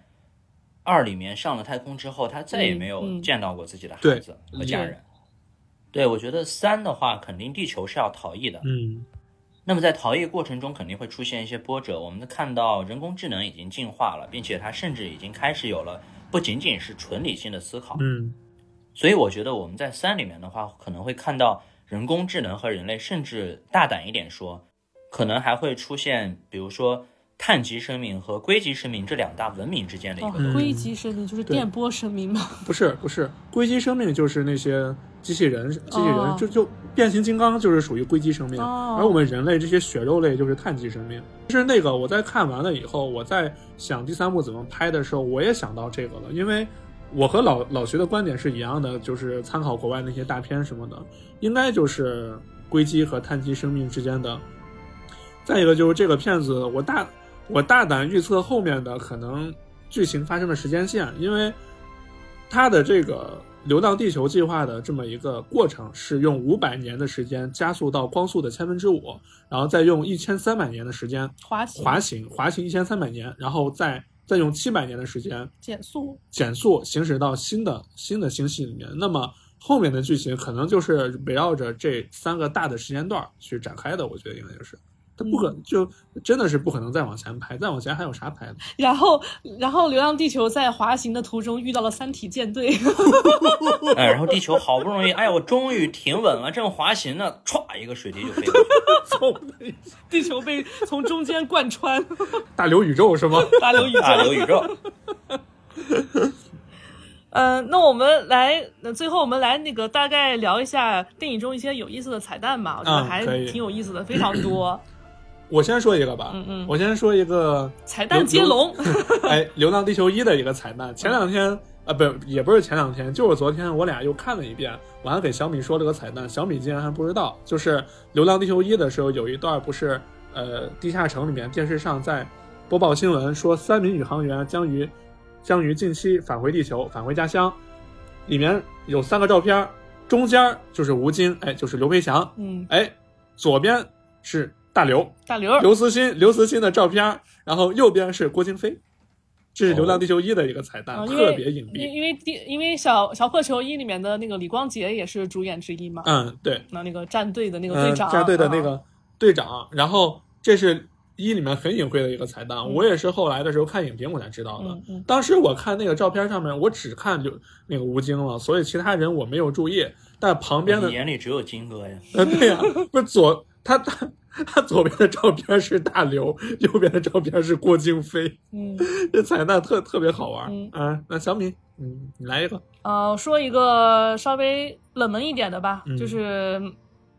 呃，AI 的这个数字逻辑其实是致敬阿西莫夫机器人的三大定律。啊、在哦在呃很早之前的那个《我机器人》里面嗯也有印证这个定律，嗯就是在人工智能呃起初它的呃初始指令是陪伴人类或者是为人类服务，嗯然后最后呢，它经过不断迭代之后，得出了这个三大定律中的一个悖论，就是、呃呃，传承人类最好的方方法是毁灭人类。哦，是这个。嗯那老徐， 啊、我觉得彩蛋，我觉得比较好笑的彩蛋呢，就是比如首先第一个在那个太空电梯里嗯面大战的时候，最后吴京给那个内鬼最后一击，然后飞出来一个圆环，圆环上面写了 “Made Made in in China”。对对对，当时我看的时候我都笑了。 那个圆环也贯穿到后来他和那个韩诺求韩婚诺的吧求婚的时求候婚戒啊指啊啊，对，嗯啊，还有一个点就是嗯刘培强在给韩朵朵求婚的时候，他是给那个嗯门口的警卫塞了两包烟，嗯那个烟是宇宙牌香烟宇宇宙牌祥言，就是啊，这个可能年轻听众都不知道这个嗯梗哈，就是八四年春晚很早很早的一马个季呃非马常季经典的一桥个段，像一马个小品，呃呃，对，单口小品，啊那是个单口对对宇，宙单口牌相声，祥言宇宙宇宙牌祥言，可能年轻的朋友 可能不知道马 哎这口 这音口音是哪儿的？马季是哪儿的呀？ 是唐山的唐呀？山的呀，宇宙抽了我们宇抽了我们宇宙牌祥言， 祥言，就可能年轻朋友不知道马季是谁 啊，可能大家肯定都看《我奇葩说》吧，嗯里面的那个主持那个马东，马东的父亲就是马季，嗯嗯嗯，对，所以那个是马东的父亲。来一个啊，嗯，啊，然后我这儿再来一个有意思的啊，就是很很就是很好笑的一个，大家都知道俄俄罗斯的同胞们是战斗民族吧？他们特别勇，就俄罗斯的飞机飞机是从来不误点的，因为他们到了那个那个极端天气也敢飞，所以俄罗斯是战斗民族嘛。然后里面有一段就是上面的人在教下面的呃士兵们怎么用那个核弹开关，嗯，讲到俄罗斯的时候，然后拿到俄罗斯的时候是说，俄罗斯的核弹按钮只有激发开关，没有保险。 我当时都快笑死了。就是干， 啊，这个我们毛子同志啊，经常扮演这种角色哈，美国的，对对对，美国的一些科幻片里也是，就特包括《环太平洋》里边，嗯嗯，这个《环太平洋》里面的机甲呢，它有各种各样的战斗嗯方式，嗯对，但是俄罗斯那个战甲呢，它不一样，它不会有那么多，它甚至不会有那么多热武器啊、枪啊、炮啊，我不给你整那些，嗯我就用拳头。当怪物来的时候啊，脚后跟会伸出两根巨老大的钢钉，嗯，杵在那个海床上，把自己扎稳。我要啊和你站站桩输出。站桩输 出，站桩输出。 哎呀，俄罗斯同胞们太真的可爱了，而且你没发现吗？第一部和第二部跟跟那个谁刘培强关系好的还都是俄罗斯人，不是？第一部是和刘培强关系好的是那个那个俄罗斯人，然中后俄友谊万岁嘛，哎、对，然后那个第二部和那个刘培强师傅张鹏关系好的那个俄罗斯人懦夫也是俄罗斯人，而且然后他们都说了同一句话，，对我。我们要带着我们的儿子去贝加尔湖钓鲑鱼，嗯， 还有那个第二部的时候，那个俄罗斯人那个啊，他要懦夫啊，他说我可是太空无敌的，俄罗斯人在太空是无敌的，对，而且这句话，懦夫当时在出发的时候对他的嗯徒弟说了这句话。对嗯哦对在《对，流浪地球一》里面，他的徒弟对刘培强也说了这句话。也是个传承，嗯。 你没发现一和二就处处都充满着传承吗，传承是吧？嗯然后说到这个 俄罗斯战斗民族啊，还有一个点就是那个飞行，那个非常有名的飞行姿势， 就是呃阿纳托利克沃丘的特殊飞行动作。嗯因为嗯之前那个他们逃脱无人机的时候，嗯然后张鹏呃不是喊了一句嘛，用那个克沃丘的动作，然后那个俄罗斯老大哥，然后直接把飞行角度啊，对，抬垂升直，垂直抬升九十对度，对对然，后冲上去， 冲上去，然后再这样子掉头，再冲下来，啊然后并且大声喊了一句“乌拉去，对，乌啦，太好笑了。老徐那还有吗？嗯啊，还有一些就是关于和剧情相关的一些彩嗯蛋小点啊，就是我们这个李丰田啊，马照、嗯他在回答关于托亨宇，他向他的提问，嗯我们这个真的到此，我们的数字生命实验到此为止了吗？他的回答是从法律意义上禁止，啊，什么意思？大家懂的都懂。啊，对，”。嗯，而且关于马照这个人啊，他其实从头到尾看起来像是在表面上他是反对托亨宇做这件事情的，嗯他也说了，觉得做一个电子宠物没什么意思。但其实仔细看，他会发现他其实一直在暗中推动他这件对事，对，包括他死前的遗言，对他画了一个，对不管是无限也好，莫比乌斯环也好，那个无限的圆环，其实是在暗示，说不定他也会通过这样的形式在后面的剧情而里且出现他，永生嗯，他也保留了涂恒宇的那个数字硬盘嘛，啊，对，那一段他不是给了托恩宇说这是你的个人备份儿，想毁掉想留着，你自己嗯看着办。所以马照其实应该是一个坚定的一个数字生命牌。是吧？嗯，然后我觉得也是，还有一段我觉得就是也特别好笑的，就是那个刘培强摇号的时候。生存摇号，然后那边那个新闻在播着房价降了，不是，他是在那个海海底的时候，嗯嗯嗯然后呃， 北京的房价我记得好像是链家是吧？对啊链家。那那广告，那个广告上面是房价 降了，就在北京的同志们都知道，特别链家无处不在的链家。 然后他那个广告旁边写的是之前的多少那个呃多少万呃，然后现在多少万一平，然后现在只要三百二十一平。 然后说房价世界末日了，北京房价终于降 了。对，还有一个就是一个美术作品，我觉得也挺有意思的，就是呃那一群工人坐在那个钢架上吃钢架上，嗯脚手架上吃东西啊的吃那个东西场那景个。啊，那个其实是致敬了1932年的一个摄影作品，叫《摩天大楼顶上的午餐》，哦然后它是对，这个很有对对，然后哦，其实我我想起来了，我见过那啊个照片，见过，就是嗯呃修摩天大楼的工人们，就然在后坐在上面吃坐在上那面个吃午餐，特别特别高，特别高，嗯然后其实是。呃，暗示一种贫富差异啊，嗯以及一种阶级的一种一种暗示。然后当时其实学美术的人，然后看过这个摄影作品，当时一看那个构图，嗯然后哇，这这 我懂了。所以还有一个传承就是周周在给他还记得有一还记得开篇的时候，他给他的那个助手说你来念，然后他那个助手说这么重要的会议让我来念合适吗？然后周说没有关系。按照里面的一字一字一句的念就好。然后后来最后的时候，当那个女助手上来以后，他也对他的助手说：“按照你按照上面写的一字一句的念就好。”就是一和二处处都充满了传承，从这一点就可以看出来我们中西方之间的文化差异。嗯，就是可能西方人更加的自我吧，他们家更有 家才有国，对他们有小家才有国，嗯，但是在中国的格局就是有国舍才有家，舍小家为大家，嗯就是完全完完全全是两个相反的这么一个思想观念。我觉得，嗯就是这一点的话，中西中西方文化差异，呃，特别明显。哎，对嗯了，我这儿说一个说一个冷知识，沙溢比吴京小四岁。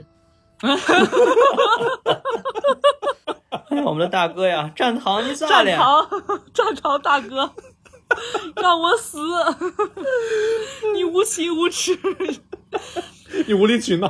哎，说到呃刚才说那个呃，周的女助理叫什么，你知道吗？好消他息好，像就叫那个什么洛西。好消息， 啊！对对对对对对对，好小溪是吗？对，好消息。然后好消息其实是呃，《小破球一》里面那个李依依的妈妈，啊，就是那个春节哦十二响那个、那个男孩的妈妈。啊啊，还有这个彩蛋呢、对，因为他那个手机上有那个李依依的小时候的照片儿。啊，第一部那个李依依的妈妈是郝小溪、对，啊，是好 消息。那呃还有一个就是剧情里面不是说要启动三个啊服务器嘛？对啊，美国、日本还有中国。那实际上这个不是虚构的嗯哦，这个在现实生活哦中、IPV 六的服务器啊真的就啊在这真的呀就在北京吗？那中国那的话，在中国那肯定定在是在北北京京嘛。嗯，对那啊，那他沉入水底是不是不 太吉利？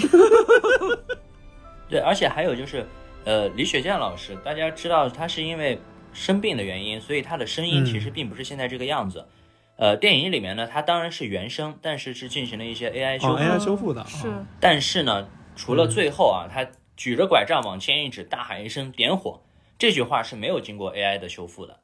对，非常有力量。哇，嗯，哦，纯原声。但是反而非常震撼。对我，嗯我看到那儿的时候，我就就就浑身鸡皮疙 瘩，你知道吗？嗯你这鸡就皮是那嗯种疙感瘩觉够多 的呀！鸡皮疙瘩好多呀！ 啊，溅到我身上了，走开啊！ 掉到一地了。等会儿小米扫扫。 嗯，其实呃，整个电影有有很多视角了。你像呃这个呃男主就是战狼吴京，其实他嗯代表是普通、普通人的视角。嗯嗯。呃，然后像周哲直这种，他是非常伟大的领导者就，站在一个领导者的对角他度对整个人类而言，其实是一个领头羊的作用，一就个是宏观上的一对个宏观上。其实大你宏想一图，下，我们历史上下五千年有多少伟伟大的决定，嗯其实是由一些非常伟大的人来推来推进的。嗯其实周哲直是这样一个人物，嗯，然后呃，里面很多周哲直在开会的很多镜头，嗯还有布景，真的就是还原了呃周总理当时的这个万隆会议，然后以及中国第一次加入联合国的那个嗯哦乔冠嗯华的《乔的笑》，对对对，就是那个联合国会议上的一些场景，都是基本上都是一模一样还原出来的。哎呀，这个电影真的真的非常推荐大家去二刷、三刷，对二刷、三刷。如果就是啊，你可能看睡着了，呃，如果你有幸听到了我们的这个节目，有时间有金钱的话，真的建议大家好好的再看一下。如果说呃不着急的话，就等上线吧。哎，我还要补充一点啊，嗯就是跟在座的各位设计师息息相关的一个彩蛋，嗯呃，就是《流浪地球一二》里面的，呃，应该是《流浪地球一》里面的所有的 UI 设计， 嗯，全部是实打实的 UI 设计。啊呃，因为美呃，因为像国外在做这个 UI 设计的时候，这些嗯界面上的数字呀、数据呀、全息投影呀，都是后期合成上去的。啊然后，呃，导演为了追求真实的触感，嗯然后包括你在接触屏幕的时候那种指纹啊，他们灰尘设计啊了一整套 UI 设计，对，他们做了一整套的 UI 设计，并且真实的打在了屏幕上。 就他们本身在开始的时候是想采用那个的，嗯 然后在电影呃拍摄期间呢，紧急筹备了 UI 组，然后就拉了像你这样的 辛辛苦苦的设计师，然后每天日以继继日的 夜以继日的，然后做了一整套的全套哇的 UI 设计。哇，这你要是让我去给《流浪地球》他们那个项目组做 UI 设计，我不要钱我也得去，把真的顺便把你的名字悄悄的打在 上面，夹带私货对，。原味电波打在上面。哎，你们有没有你们有没有记得第二部就最后的时候有一些闪回，什么比如说周白发苍苍的周，还有光头的涂恒宇。 嗯，我我在网上说他们那呃说呃听网上的网友们分析说是呃导演们夹带的私货，哎，那是不是会是会不会是三三的一些预预告吧？会不会是之后三的一些预告呀，或者是哪怕是一些平行平行世界空间里面的发生的事情？这个就要交给听众朋友们发挥自己广大 的想象力了啊！嗯有说是什么克隆人的啊，有说是什么嗯、呃超数字体的啊，还有说呃周周折值，然后什么超越了时间的跨 度，这太多了。对，所以真的就非常推荐大家去看看这部片子。嗯，呃，不管怎么样吧，我觉得这个片子可能大家毕竟一个电影嘛，有好也有坏，谁看呃自己的想法也不一样。但是说说实话，《流浪地球》真的是我近几年看过的最好的国产科幻片，没有之一。嗯，上海堡垒关上了门，《流浪地球二》又打开了。 打开了，然后希望流浪他地球二》不只是打开了啊，它在关上门以后，一脚把这个连门带墙踹了。 一脚踹开了门，就像那个涂恒宇一下打开了那道希望之门。希望是什么？嗯。来，小米同学，你来说一下什么是希望？然后《流浪地球》好像是说，如果票房能达六十亿的话，才能回嗯本，是吧？ 哎也，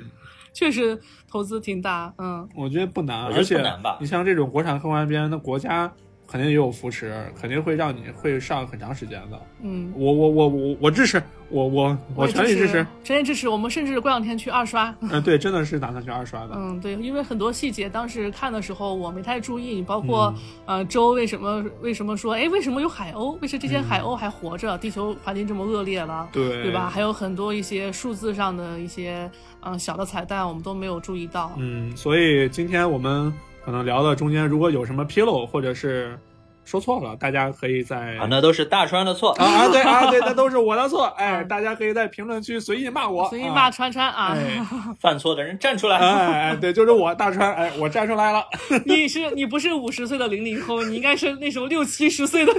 九零九零后。呃，你算啊，五八年，二零五八年的时候，那我我我那时候肯定都已经七十来岁了，肯定是、嗯嗯啊。哎，好了，那咱那要让今天让徐桑收尾，啊，那今天咱今天徐丧收尾，来吧。嗯，首先我要给大家提醒一下啊，大家当大家去影院看的时候，注意一下，尽可能呢不要去买四 D 的厅，好吧？哎，我今天啊 我在买票的时候没有注意哈，我当时只是看了时间，然后我在厅里面跟着所有的战斗场面上摇下遭晃，受了灾难。所以大家在选择这个观影厅的时候啊，选择普通的我就就好，想不用亲身体会。我现在脑海中就是就是许许丧丧坐在那个四推椅子上，他的长发在随风飘扬。然后电影结束，从椅子椅子上下来，呃啊，来吧，结束吧，许丧。嗯，最后呢，就是这个电影，我觉得不管是从科幻也好，还是传统的方面也好，我觉得它就是一个很明显区别于其他科幻电影的一个情怀属于中国人的浪漫、浪漫，嗯，啊，就不像那个我最后提一部尿点，对我来讲尿点很高的电影啊，这个也是挺有名的啊，《独立日》我看过，当外星人啊袭击地球，巨大的宇宙飞船停留在地球表面的时候，是英俊有才、潇洒而且非常年轻的美国总统亲自开着战机，第一个冲在前面，消灭了敌人以后毫发无伤的回来。我啊没听说过。没听说过。那这个对比呢，就是高下立见。我们这个就不只是将科幻的门打开了，我们连格局也打 开嗯全了。面超越，我觉得是。嗯，就拿我当时看第一部的时候，我打死我也想不想不到世界末日了，我带着地球一块儿飞，嗯想不到， 真的想不到。啊，这个千言万语一句话，大刘牛逼，哎，郭导牛逼。牛逼，郭导牛逼，大刘牛不愧逼不，愧是拿了雨果奖的第一人， 嗯真的，这部片子里面每一个工作人员，不管是大刘啊、郭导、吴京、沙溢，还是其他的演员，我觉得大家都是真的奉献了一部非常非常棒的科幻片。啊嗯嗯，鼓掌鼓掌！鼓掌，厉害厉害厉害，啊，大川拍了拍自己的肚皮。 啊，我还有了小肚皮。 好，那今天就到这儿吧。嗯，好的，还是推嗯推荐大家赶紧去看吧，去好刷吧，二去刷刷三刷，好的贡献票房，哎，好嘞，好，拜拜。然后掉一身的鸡皮疙瘩。哎，这这像我一样掉一身是吧？好，拜拜。拜拜。拜拜。